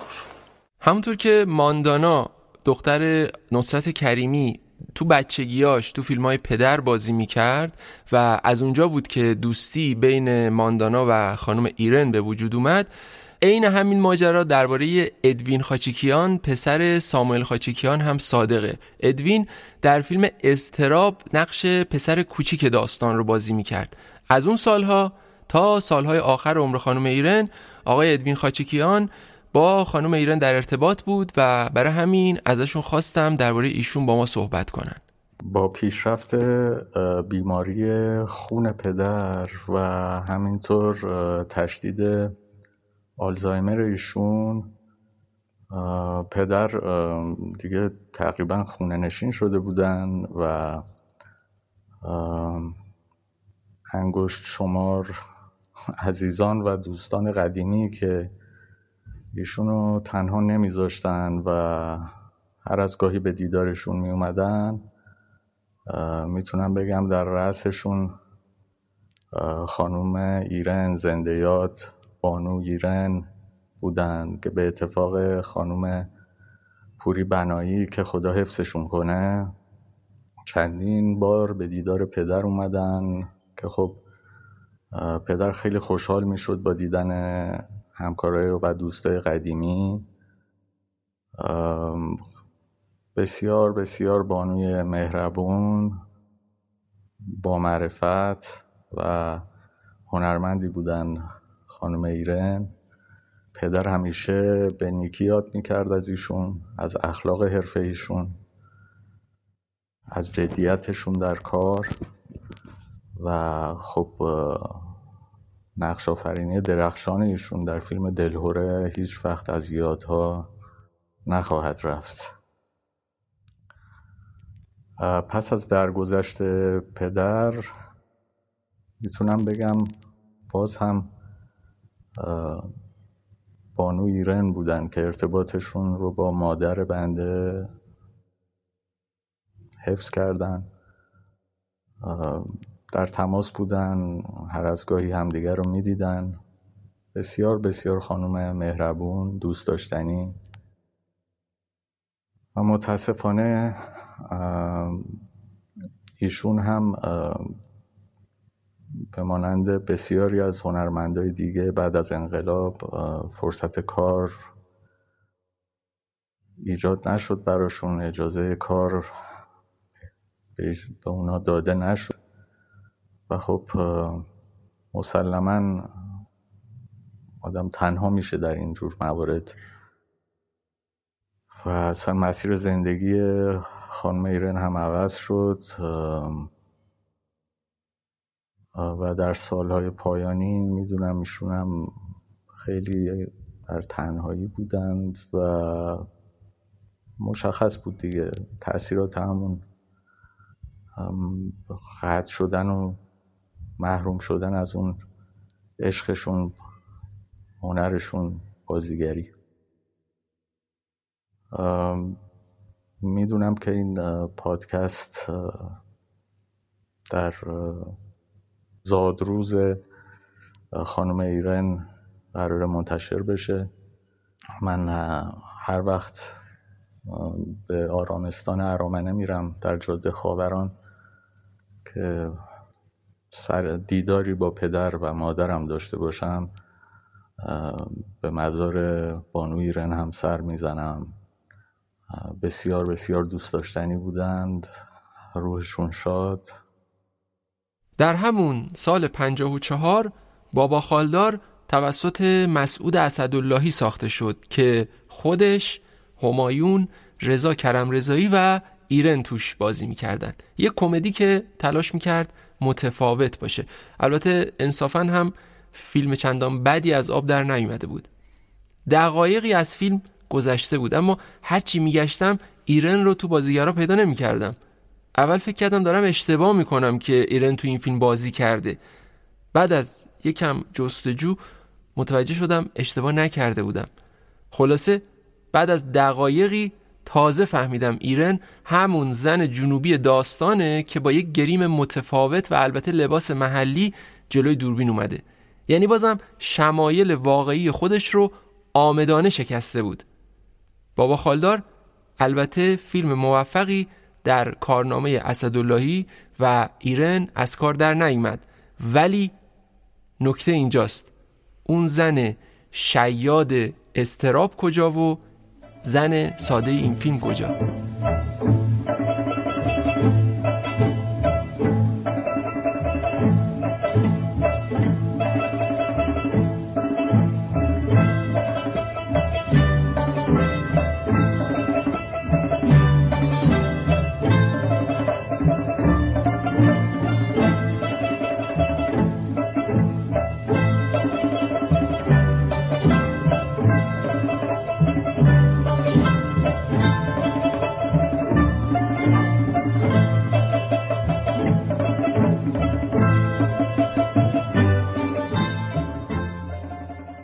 ایرن سریال های تلویزیونی رو هم انتخاب کرد تا هنرش رو تو قاب تلویزیون و با تعداد بیشتری از آدم ها به اشتراک بذاره. سلطان صاحب قران ساخته زندیاد علی حاتمی غریبه ساخته محمد علی زرندیفر و تخت ابو نصر ساخته مرتزا علوی از سریال هایی بودن که اون پیش از وقوع انقلاب بازی کرد و یادگارهای درخشانی از خودش به جا گذاشت. به خصوص توی سلطان صاحب قران که نقش مهد اولیا مادر ناصر دین شاه رو بر عهده گرفت و گوشه دیگه ای از شمایل ستارهوارش رو توی این نقش نشون داد. من مادر سلطانم. اما پیشم مثل مادر اسدالله داگویی است. باز او می‌تواند پسرش را ببیند. من نه چه اختیاری از این سلطنت؟ سفره مرا جمع کردند. باشد. من به حساب خودم خرج می‌کنم. سفره که پهن باشد مهمان می آید اگر لازم باشد اسم این گنجشک ها را می‌گذارم اندلی و دوله من دستوردار نیستم. مگر این تخت و کلاه را من برای فرزندم آسان به دست آوردم که حالا دو دستی با پسرم بدهم به دست امیر نظام و بگویم آقا اگر جهاز دخترم کم بود پسرم و سلطنتش پیشکش قابل شما را ندارد. به خدا که یک شب چشم آسوده به هم نگذاشتم. دقیقه غافل نبودم. حالا برایم چه مانده است؟ این روزگار من است. زندانی محترم حرم. محترمانه زندانیم کردند. شام آخر اولین و آخرین فیلم سینمایی شهیار غنبری. آخرین فیلمی بود که ایرن پیش از انقلاب بازی کرد و بعد هم که وقوع انقلاب همه چیزو زیر و رو کرد. پچ پچ و نجوا قدغن.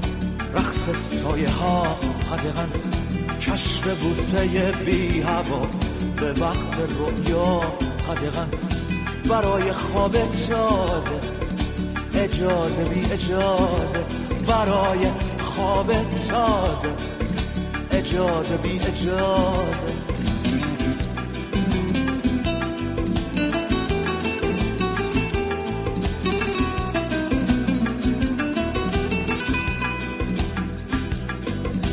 در این قربت خانگی. بگو هرچی باید بگی غزل بگو به سادگی بگو. زنده باد زندگی بگو زنده باد زندگی. برای شعر تازه اجازه بی اجازه. برای شعر تازه اجازه بی اجازه.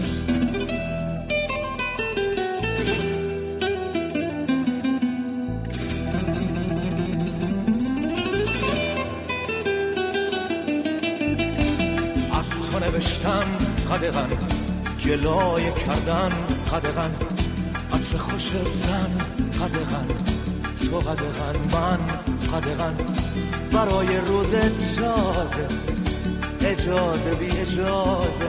برای روز تازه اجازه بی اجازه. ایرن تا دو سه سال بعد از انقلاب خونه نشین شد و منتظر موند ببینه اوضاع چطور پیش میره. اون مثل خیلی از هنرمندها که دیگه خودتون مستحضر هستین نمی‌خواست ایران رو ترک کنه. مثلا توی قسمت هفتم صدای خیال درباره داستان فرار غمانگیز فرزانه تاییدی شنیده بودین. اون به خاطر فشارهایی که بهش وارد شد و توی همون شماره شرحش رفت تصمیم به فرار گرفت. طبعا این فقط یه نمونه از صدها نمونه است. آدما ظرفیتاشون شبیه هم نیست و هر کس به شکلی واکنش نشون میده. ایرن برخلاف فرزانه تاییدی تصمیم نداشت بره. شاید هم به اندازه اون بهش فشار وارد نشده بود. اینو واقعا نمی‌دونیم. به حال در همین ایام یعنی سال 60 61 مسعود کیمیایی برای خط قرمز و علیرضا داوود نژاد برای جایزه اومدن سراغش. اما وقتی نسخه های موجود این فیلم ها رو تماشا کنین متوجه میشین هیچ اثری از ایران توشون نیست. چون صحنه هایی رو که توشون بازی کرده بود در آورده بودن. کلا خط قرمز کیمیایی که به خاطر قانون هجاب به محاق رفت تا 37 سال بعد اصلا به نمایش در نیامد. موقعی هم که به نمایش در اومد همونطور که گفتم خبری از ایران نبود. اوایل انقلاب دوستی عمیقی بین خانم ایرن و خانم تحمینه میلانی شکل می‌گیره که خود خانم میلانی درباره شکلگیری این دوستی توضیحات میدن. خانم ایرن عزیز رو می‌تونم با سراحت بگم که مادر دوم من بودن. بسیار ایشون رو دوست داشتم. زنی با فرهنگ با شعور اهل مطالعه.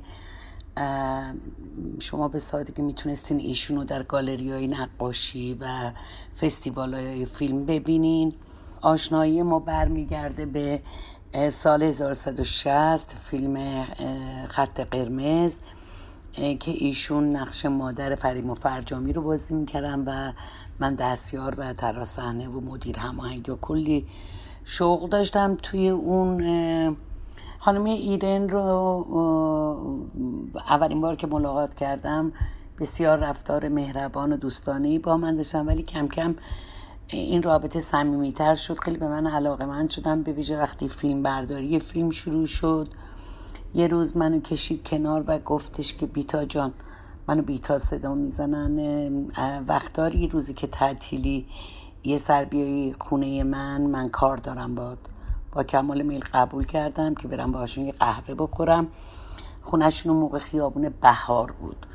رفتم اونجا و شروع کرد با من حرف زدن و از من پرسید که من کیم پدرم چه کار است رشته تحصیلیم چیه. وقتی فهمید که من دانشجوی معماری هستم و چون دانشگاه بسته شده پشت صحنه فیلم فعالیت می‌کنم. گفت خیلی از شخصیت من خوشش اومده. به نظرش من خیلی دختر جوان قوی هستم و به من گفتش که تو از امروز می‌تونی رو من حساب کنی و ازت خواهش می‌کنم. تو هم جوان هستی هم زیبا هستی هم باسواد هستی. خیلی ها خواهند اومد دنبال تو برای اینکه همکاری کنی باشون. ولی قبل از اینکه قراردادی ببندی یا کاری رو قبول کنی با من مشورت کن. من به تو می‌تونم اطلاعات خوبی از اون آدم هایی که تو رو به همکاری دعوت می‌کنن بدن چون هنوز سینما خب تازه درست اصلاحاتی شده بود و یه در ممنوع کار کرده بودن و از سینما حذف کرده بودن ولی هنوز بدنه همون بدنه سینمایی سابق بود. و خیلی تشکر کردم از ایشون و از همونجا رابطه دوستی ما تا روزی که ایشون در بیمارستان دی فوت کردن ادامه پیدا کرد. خانم ایرن چون خیلی سن کمی داشتن 16 سالشون بود که با آقای آسمی ازدواج کرده بودن با آقای محمد آسمی و ایشون تودهی بود. خیلی گرایش سیاسی قوی و مطالعات بسیار خوبی هم داشت. برام خیلی تعریف می‌کرد که روزایی که برای تظاهرات می‌رفتن توی خیابون سالای سی سی و یک سی و دو به خصوص وقتی که گروه تئاتر سعدی اگه اشتباه نکنم و بسته بودن خانم ایرن با پرچم صف اول بوده و عکساشم نشونم می‌دادن. من فکر می‌کنم همون تو شکلگیری ایشون به شدت تاثیر گذاشت و باعث شد که زن عمیق متفکر و بسیار با فرهنگی بشن. به دلیل روح بزرگی که خانم ایرن داشتن آدم های خیلی خوشنیت و خوبی هم دورشون جمع بودن. از خانم مینا که خونش رو در اختیار خانم ایرن گذاشت تا هنرمندان برجسته که آثار نقاشی هنریشون رو تقدیم ایشون می‌کردن. تا جوانی بودن آقای جوانی بودن به نام مرداد که خیلی محبت داشتم به خانم ایرن. و من خودم هم که اصلا کافی بود ایرن جان زنگ بزنن من خودم رو میرسوندم. بیمار بودن یا نیاز به خرید داشتن بریم با هم خرید کنیم. منزل ما خیلی زیاد می آمدن بعدها که ایشون مریض شد شاید این جالب باشه براتون که خب مخارج شیمی درمانی ایشون به دلیل سرطان خیلی بالا بود. من خودم بلند شدم رفتم ارشاد و با وزیر با معاون وزیر ارشاد صحبت کردم که شما حقوق ایشون رو قطع کردین ایشون نمی‌تونه کار کنه ممنون کارش کردین. و هزینه های بیمارستان رو کاملا پرداخت کردم یعنی ارشاد قبول کرد که هزینه های ایشون پرداخت بشه بیمه شد ایشون و بعدها حتی وقتی فوت کردن تابوت بسیار باشکوهی براشون خریدیم با کمک خواهرزادهشون و دوستان دیگر. ولی هزینه هاش رو بازم رفتم فارابی. با فکر می‌کنم آقای میرالایی بود اون موقع مسئول فارابی. حدود سه میلیون یک تابوت بسیار بسیار شایسته ای رو پیدا کردیم براشون. البته خب بعد از مرگ که فایده نداشت ولی به هر حال سعی کردیم حتی مراسم یا هر چی که بود در شعن خانم ایرن باشه. چون به نظر من خانم ایرن یک تفاوت فاصله داری با بسیاری از هنرمندان دوره خودش داشت. روی تجربه عرض می که من خیلی از هنرمندای پیش از انقلاب رو دیدم که روی خوش نشون نمی‌دادن به هنرمندایی که بعد از انقلاب فعال شده بودن. اما خانم ایرن اصلا چنین خصلتی نداشت. یادم میاد آخرین فیلمی رو که بازی کردن شیرین آقای کیارستمی بود و بعد از اینکه فیلم برداری کرده بودن البته آقای کیارستمی منزل ما مرتب خانم ایرن رو می‌دیدن ولی اومدن آقای کیارستمی به من گفتن بیتا جان نگاه کن. این خانم مثلا 80 سالشونه بالای 80 سالشونه ولی با اینکه زمین خورده ولی هواپیمایی که زمین خورده. یعنی اینقدر با ابهت بود خانم ایرن و به شدت مورد احترام همگی. کمتر کسی از شما شنیده باشه که ایرن توی سریال مهم دیگه از علی حاتمی یعنی هزار دستان هم بازی کرده بود. علی آتمی این هنرمند خستگی ناپذیر موقع ساختن سریال عظیم هزار دستان تمام تلاشش رو می‌کرد که توی اون وانفسا به هنرپیشه هایی که به کناری رونده شده بودن بازی بده و اونا رو به کار بگیره. اون سالا یعنی حدودای سال 58 بیکاری هنرمندا بیداد می‌کرد. علی آتمی از همه خبر می‌گرفت و سعی می‌کرد توی قصهش نقشای جدیدی برای هنرپیشه های کنار گذاشته شده بنویسه. یکی از اونا ایرن بود که حاتمی سلطان صاحب قران رو باهاش کار کرده بود و به همین دلیل تصمیم گرفت از اون برای بازی در بخش اندرونی دوره قاجار استفاده کنه. اما علاوه بر این قرار شد ایرن مسئولیت لباس دوره قاجار سریال رو به عهده بگیره و یه جورایی تبدیل شد به طراح لباس این سریال. اما بازم صحنه‌هایی که ایرن بازی کرده بود غیر قابل پخش تشخیص داده شد و مثل اون دوتا فیلم که اسپردم اینجا هم به کل حذف شد تا فقط همکاریش به عنوان طراح لباس بمونه که اونم در نهایت فقط اسم خود حاتمی توی تیتراژ درد شد. ایرن تا آخرین لحظه ها تو قسمت طراحی لباس کارش رو به بهترین شکل ممکن انجام داد. اما به هر حال اون که به خاطر وجود اسمش تو لیست سیاه ضربه روحی بدی خورده بود تصمیم گرفت برای دیدار خواهرزادش بره آلمان. وقتی که این انقلاب بعدی که به وجود اومد خب من اتفاقا دو تا فیلم کار کردم. یکی با آقای مسعود کیمیایی بود خط قرمز یکی هم جایزه بود که آقای داوود نژاد اون کارگردانی کرد. بعد نمی‌دونم حالا به چه دلیل تصمیم گرفته شد که البته نه تنها برای کار هنری تصمیم گرفته تو در تمام سنوف در تمام زمینه ها یک نگرش جدیدی بشه یک پاکسازی بشه که سینما هم از این مبرا نشد. منم افتخار پاکسازی نصیبم شده. ما هم خب اومدیم کنار و بعد از اون برای من از لحاظ روحی خیلی گرون تمام شد. برای اینکه شما فکر کنید من حدودا 25 سال ربع قرن کار کردم و کاری که دوست داشتم انرژی گذاشته بودم جوونیم گذاشته بودم به تجربه رسیده بودم به ناچار باید دیگه این کار نمی کردم. فکر کردم خب چه کار باید بکنم؟ یه مقداری چیزهایی رو داشتیم فروختیم و جنگم شروع شده بود. سفر به خارج مشکل بود ولی بعد از مدتی که اجازه داده شد که آدمایی که می‌خوان سفر بکنن بتونن. من رفتم آلمان. یه مدتی گشتم. یه مدتی رفتم فرانسه مدتی رفتم انگلیس یه مدتی رفتم ایتالیا. بعد دیدم که با پولی که با خودم بردم داره همه هدر میره. بالاخره من باید یه کاری بکنم. مسئله من این نبود که رو سری سر کنم یا نکنم. مسئله این بوده که من باید به هر حال سرپا باشم. فکر کردم که من کار پاکسازی صورت و زیبایی یاد بگیرم. البته ورود به کلاس های مدرسه زیبایی هم خیلی مشکل بود. سه چهار ماه من تلاش کردم. مجبور شدم برم یک کلاس یه خورده فشرده زبان یاد بگیرم. چهارده ماه من رفتم کلاس. وقتی که دیپلم های زیبایی رو گرفتم گفتم حالا برمیگردم ایران. نمی‌خواستم از شهرت و اسم خودم استفاده کنم. می‌خواستم کاری رو که ارائه میدم حتما آموخته باشم بلد باشم اون کار رو. من برگشتم و این کار رو شروع کردم. برای دوستان آشنایان و خانمهای دیگه سرپا بودم و کسب درآمد کردم.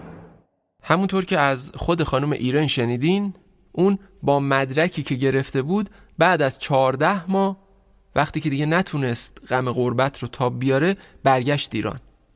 مدرکی که گرفته بود بهش کمک کرد تا بتونه از طریق اون زندگی رو بگذرونه. اون که یه زمانی ستاره بیرقیب سینما بود حالا ناچار شده بود با پاکسازی پوست صورت مردم خرجیش رو در بیاره. البته در این راه دوستا و همکاراش هم خیلی بهش کمک می‌کردن. از فردین و ناصر ملک تا مسعود فروتن. به ادامه حرفهای آقای فروتن گوش بدیم. آدم بیروزی بود. یعنی ما شده بود گاهی هر روز صبح هم تلفن کردیم و اون بعد از که خب چه خبر؟ یا دنیای هنر چه خبر؟ و جالبه که می‌دونستم هر روز صبح این هم رادیو میشنوه اخبار بعدم گاهی رادیو بی بی سی رو میشنوه اخبار اون برای بدونه و بعد از این اونم اخبار کار سینمایی رو تعقیب می‌کرد از از همه خبر داشت. یه بار یادمه که یه جا مهمون بودیم خونه یه خانم تهمین میلانی. بعد آقای کیارستمی اونجا بودن. خب می‌دونی که خانم ایران دیگه از سال این یعنی بعد از انقلاب میشه از سال 61 به بعد دیگه مملول کار بود دیگه و حالا میگم چطور شد که رفت و برگشت. این مملول کاری باعث نشد که او از جمع هنرمندان دور بشه. تو همه یعنی حتی ما وظیفه داشتیم که یعنی وظیفه دوستی داشتیم که وقتی جشنواره فیلم هست حتما براش بلیت کارت فراهم کنیم که بیاد بلیت میگم بیاد فیلم های جشنواره رو ببینه. اگر جایی کنسرتی بود حتما سعی کردیم اونم با خود می‌بریم و اگر نماشه فیلمی بود تئاتری بود یعنی خود هنرمندی تئاتر. می‌دونستن من به ایشون نزدیکم به من می‌گفتن که گفتن با ایشون میام خب خودتون دعوت کنید تلفن کنید من میرم دنبالشو میارم چون خیلی مستقل بود به دلش خودش دعوت بشه. نه اینکه همراه کسی باشه. بعد یه دفعه آقای کیارستمی توی مهمونی بود برگشت گفتش خانم ایران بر من این جالبه که شما سالهای بعد از انقلاب دیگه ممنون کار شدین. ولی همه جا شما رو می‌بینیم توی نمایش فیلم ها توی جشنواره ها توی خیلی جالبه. شما ممنون کارین گفت بله ولی من ممنون زندگی که نیستم که. اجازه ندادن من کار کنم ولی من میام من اهل همین قبیله هستم میام اهل هم قبیله ما کارشون رو ببینم. کار هم, هم کار هم قبیله ها ببینم. بر همین می‌بینم کارشون رو با مثلا تشویقشون می‌کنم میرم نقلشون می‌کنم میرم باشون صحبت می‌کنم. یادم یه بار یک فیلمی با هم می‌دیدیم پرنده کوچک خوشبختی. ما از سالن سینما آزادی از در کوچه اومدیم بیرون. یعنی در جلو اومدیم بیرون. بعد اونجا که گفت وایسال گفت وایسیم و همینجا هنرمنده که میان بیرون من بهشون تبریک بگم خب میرم خونه. گفت نه الان اینجا در لحظه بگم خیلی جذاب تر از اونه که برم خونه تلفن کنم. هم موقع خود شکیبایی اومد بیرون. دست خانم بوسی دامش تبریک گفت. بعد جمیل شیخی اومد بیرون. خب با شوبوسی کرد بهش تبریک و بعد همین موقع که شوبوسی می‌کرد جوانی گفت به افتخار خانم ایران هنرمند پیشکسوت و دوست داشتنی. همه کوچه شو که به دست دادن. خب اینا براش زندگی بود. یعنی هنوز مردم دوستش دارن تحویلش می‌گیرن باش ارتباط برقرار می‌کنن. و بعد هیچ انادی با سینماگرا نداشت. می‌گفت از بالا جز کار ندارم. سینماگرا که همه دوستای منن. من چه نادی به نادیش باشم خب من اجازه کار ندارم اونا دارن. من کار اونا تماشا می‌کنم. و بعدم می‌گفت با هیچ فیلمی بعد از این همه سال ندیدم. میگم که کاشون نقش من بازی می‌کردم. هرگز هیچ افسوسی از هیچ کاری برام پیش نیومده. ایشون وقتی متوجه شد که دیگه نمی‌تونه کار کنه فکر کرد چی کار کنه؟ خب مستجر بود و درآمدی نداشت. بعد فکر کرد که یه دعوت هم شده بود برای یه تئاتری توی لندن مثل اینکه تقیی مختار که همکار سابقشون بود دعوتش کرده بود. برای این فکر کرد که مدتی بره ببینه چه خبره اون طرف. این خب همین تلک پلکش رو فروخت و چراغ و لوستر رو تابلو و پل مهمان و رفت آلمان پلو خواهر زدش اونجا وقتی که نشست فکر کرد که چه می‌تونه بکنه فکر کرد که حالا یه مقدار پول که پش داره از حرفا. بهتر یه کاری یاد بگیره که بیاد با کارش زندگی بکنه. چون زندگی در ایران دوست داشت. میگفتش که با وجود که ما ارمنی ها همیشه تو ایران یه ذره با ما غریبه گونه رفتار میشه ولی باز مملکت منه. من تو این مملکت زندگی کردم بزرگ شدم. بر همین با کمک خواهرزادش رفت کلاس زیبایی یاد گرفت. یعنی در کار زیبایی بر خانوما. تمیز کردن پوست و ماساژ پوست و نمی‌دونم این چیزا یاد گرفت و بعدم حتی برای ماس... به غیر ماساژ پوست ماساژ بدن و از از هر دوتاش مدرک گرفت. به دو سالی نبود. دو سالی یعنی خونه خواهر داداش بود. این مدرک رو گرفت و کرد که برمیگردم ایران و حتی گفت من که خلاف نکردم ولی آمدم تو فرودگاه اگر سوال جواب بشه بهشون میگم که من رفتم اینا رو بگیرم اومد و حالا هیچ خونه زندگی هم نداره یعنی که اومد اومد. اینجا همه چی رو از بین برده بود یعنی همه رو رد کرد بود رفته بود. یه دو تا فرش دو تا ظرف برده بود و شد قزمین خونه خواهرش. داشت می اومد بیکت دوستاش یه آپارتمان مبله داشت تو جردن. گفتش که برو اونجا زندگی بکن. این اومد و رفت خونه مبله اونو بعدم رفت یک سالن زیبایی پیدا کرد تو خیابان اندیشه. رفت اونجا دیپلماشو برد و داد که من حاضرم کار کنم. خب برای اون خیلی جذاب بود که آشکار زیبایی تو تبلیغاتش به که خانم ایران که هنوز زیباست هنوز پست خوبی داره قراره که کاری انجام بده. خب پوری قرار گشتن که هفته سه روز من صبح تا زور بره اونجا کار انجام بده. و می‌رفت و میامد زندگیم که تو اینجا زندگی می‌کرد بعد بعد چند سال همجور زندگی که در بیاره و بخوره همیشه می‌دونی خیلی خوب زندگی می‌کرد. هرگز تو اونو بدون پول نه هرگز پول دارم میگم من هرگز نه خیلی پول دارم میشم نه بی پول میشم. من که زندگی می‌کنم. یهاش در میارم خیلی زندگیش می‌شد. از اون بود که بهتم بگم که این هیچگاه هیچ جا دست خالی نرفت. شده بود یه بسته شکلات؟ شده بود یه شاخ گل اینا؟ یعنی یه جوری دلنشین رفتار می‌کرد. این وقتی که خب یه چند سالی گذشت بعد تا اینکه اون خانمی که خونه رو بهش واگذار کردم خواست خونهش رو بفروشه و این جایی نداشت که زندگی بکنه. نهایتا رفت به صاحب سلمونی گفتش که من می‌تونم شب اینجا بمونم شب اینجا بخوابم. اونا متعجب شدن جا گفتن گفت ولی هم همه تعریف کردن خونه ما نه گفت خونه کسی نمیرم. اینجا بهترین جا شب کسی نیستش که من شب تو همین آرایشگاه یه تخت می‌ذارم گوشه می‌خوام سلام پامشم خودم آماده می‌کنم که مشتری بیاد بره. بعد یه مدتی این یعنی میموند شبا تو همون حتی مهمونی هم می‌رفت بعد برمیگه شب می‌رفت تو همون آرایشگاه بخوابید خونه کسی نمیخوابید. خب مهمون که یه شب دو شب که نیستش که.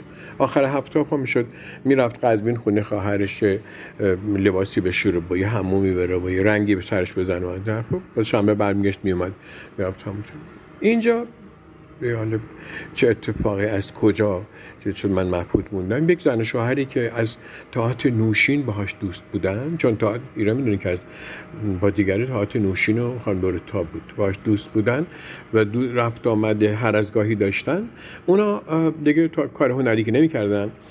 بعد آقای تو برنامه بود خانم دبیر بود و حالا بازنشسته شده بودن حالا بچه هاشون خارج بودن و اینا هم رفته بودن امریکا زندگی می‌کردن. اینجا آپارتمان داشتن. سال یه بار میبودن یه ماه توی آپارتمانشون میموندن که فامیلا رو ببینن و معاشرت کنن و تا یه ماه برن. خانم خونه فهمید که شنید که ایران اصلا شب سلمانی میخوابه. بلند شد پرداش رفت سلمانی پر ایران و بعد گفتش همون سالن زیبایی منظورم. رفت اونجا بود شب دعوتش کرد که شام بیاد خونهشون. گفتش که ما شنیدیم اینطوری اینطوری ما خاک به سرمون که تو شب تو بخوای تو اون همه امکانات یعنی به پاد جواهر میریختن و محلی میذاشتی و فقط شریف شریفانه کاری که می‌کردی پول در می آوردی ما خجالت می‌کشیم. ما یه خونه داریم اینجا. سال یه ما میاییم به خونه مبله خونه بزرگی 300 متری. تو خیابان سهروردی و همه امکانات هم توشه. این کلید دست تو. تو توش زندگی کن. ما سال یه ماه اینجا مهمون تو. تو فقط پول آب و برق تلفن بده. کار دیگه نداشته باش. و اونا 20 سال از این خانم یعنی اون خانم تو اون خونه 20 سال زندگی کرد. اصلا اونجا بسم خونه خانم ایران معروف بود. همه اهل محل می‌رسن اینجا خونه خانم ایرانه. و اون آدم چه آدمی خاصی بودن. و من معتقدم که ایران یه کاری یه جایی کرده بود که پیش خداوند گم نشد. که وقتی که خود زمین هیچ جا نداشت زندگی بکنه ولی اقدر عزت نفسن داشت که کس خونه کسی نره مزاحم کسی نشه. خداوند این آدم رو فرستاد که برین اینو بیارین توی خونه و 20 سال تو اون خونه زندگی کرد.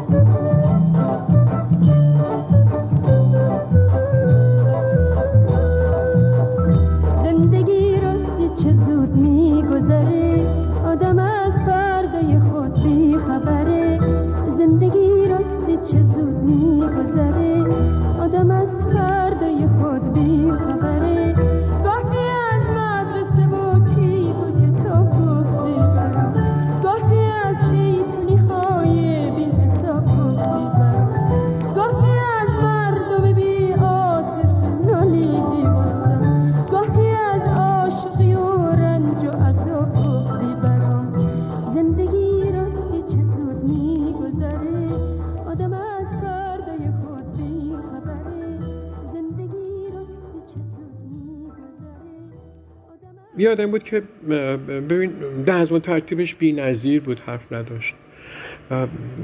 سر ساعت صبح بلند می‌شد سر ساعت یعنی بعد خودش احترام قائل حتما لباس تازه بپوشه حتما یک سر تمیزی داشته باشه. اگر کسی سر زده پلش اومد بکنه من نه پشت درکی برای خودش درست بکنم بیاد. نه همیشه. بعد هم همیشه یه جوری در خونه باز بود. خونش خیلی سوره بعدی بود. خیلی از سینماگرا که باش معاشرت داشتن اگر رد می‌شدن زنگ می‌زنن اینجا هستی؟ ما اینجا الان داشتیم می‌رفتیم مثلا اینجا گفتیم یه سرم به تو بزنیم. همیشه چایش حاضر توی یخچالش میوه بود رو میزش آجیل بود. این همیشه همیشه تمیز بود همه چی برق می‌داد انگار مثلا هر روز کارگر داره که خودش هم میکاره رو انجام می‌داد. از طریق هم کاری که می‌کرد زندگی می‌کرد.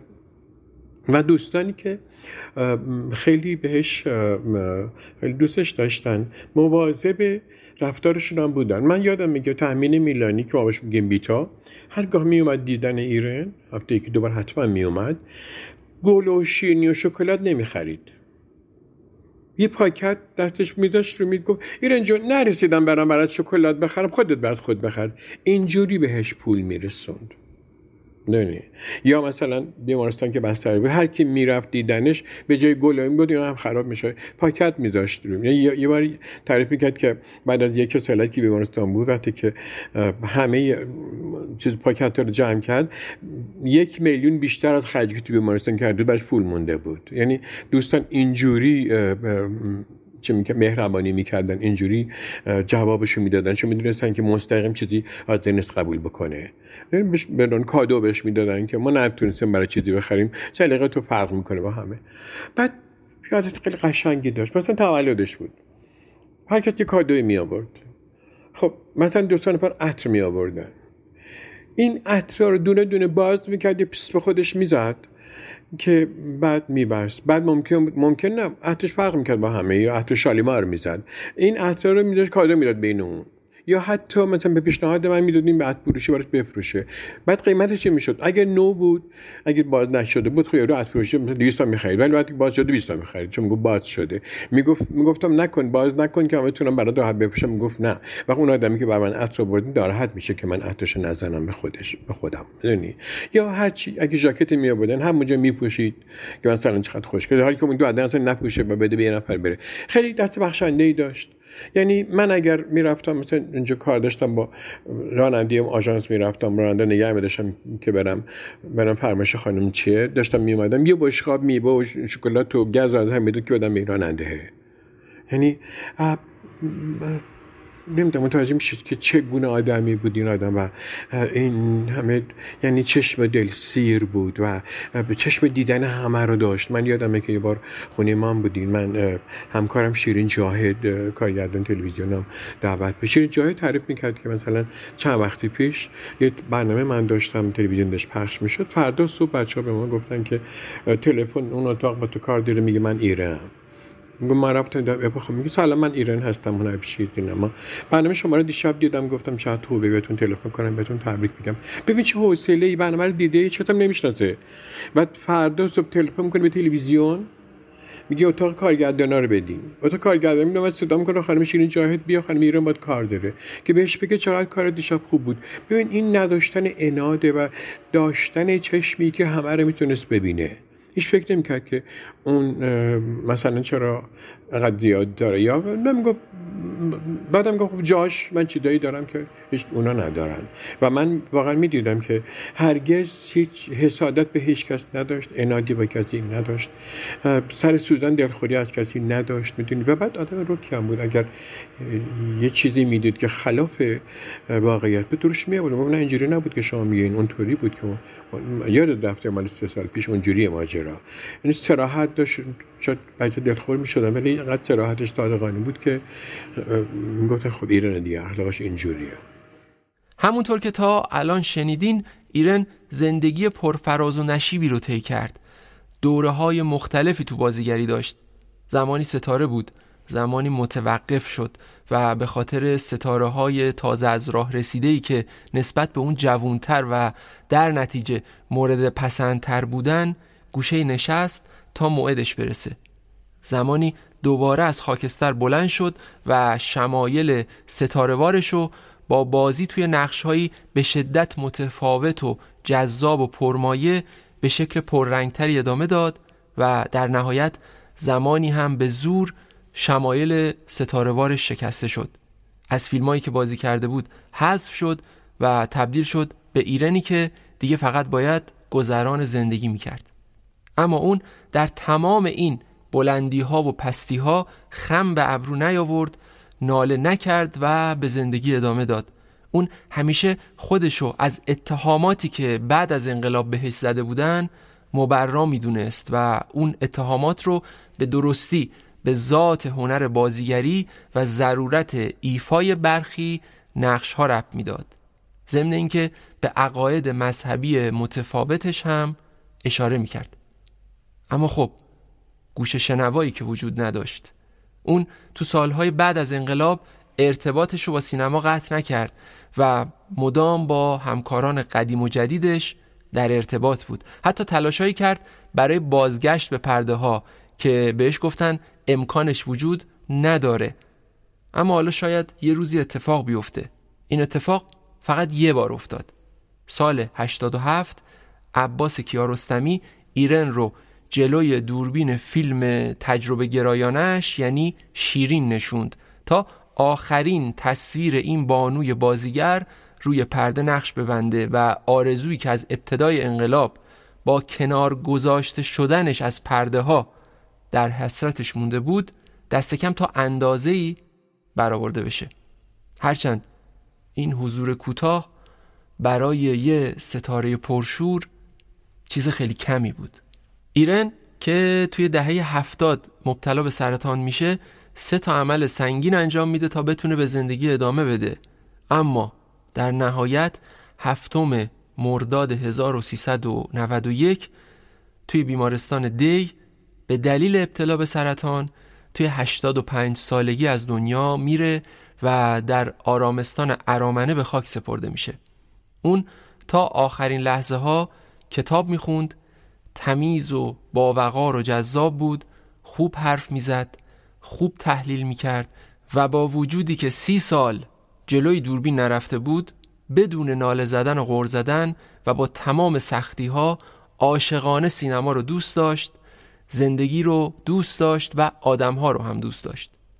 اون یه زن قدرتمند و مستقل بود که از تجربه کردن جلوی دوربین و البته پشت دوربین نترسید و ستاره شد ستاره موند. اون می‌خواست فراموش نشه که نمیشه. دور شدن از سینما رو همیشه پیش خودم اینجوری فکر کردم که ما یه قبیله بزرگی بودیم. عاشقانه با هم دیگه کار می‌کردیم صمیمانه با هم حرکت می‌کردیم. مثل یه پرنده کوچولو از شاخه درخت میامدیم پایین یه دونه ور میداشتیم. از یه برکه آبی میخوردیم. تا یک روزی کاروان ما در یک جایی توقف می‌کنه. توقف می‌کنه. فردا صبح که قرار این کاروان حرکت کنه یکی میاد و میگه که یه عده از شما با این کاروان نباید حرکت کنه. چون کاروان سالار عوض شد. اون عده که موندیم دور هم جمع شدیم. کاروان حرکت کرد. ما گرد اون آتشی که از کاروان مونده بود نشستیم سرامون تکه به هم دادیم آروم گرستیم و نالگیم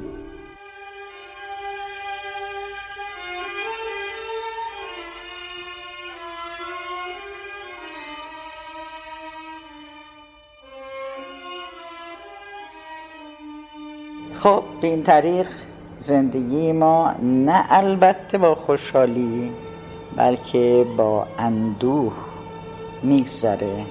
و من باید بهتون بگم که من از راه دور و سالهای دور اومدم. اینجا نشستم. ناله نمی کنم خوشحالی هم ندارم. ولی خب ادامه میدم راه هم. راه زندگیمو. بگو یارم چه بد گفتم چه بد کردم. که نزدت پیشتم را دیوگت کردم. به جز عشقی که دردش را به من دادی به من یارم چه بخشیدی کردم. فقط در عاشقی یارب مدد گفتم شدم عاشق تمنای مدد کردم. به حرفم گوش کن یارب به دردم گوش کن یارب اگر بیهوده می‌گویم مرا خاموش کن یارب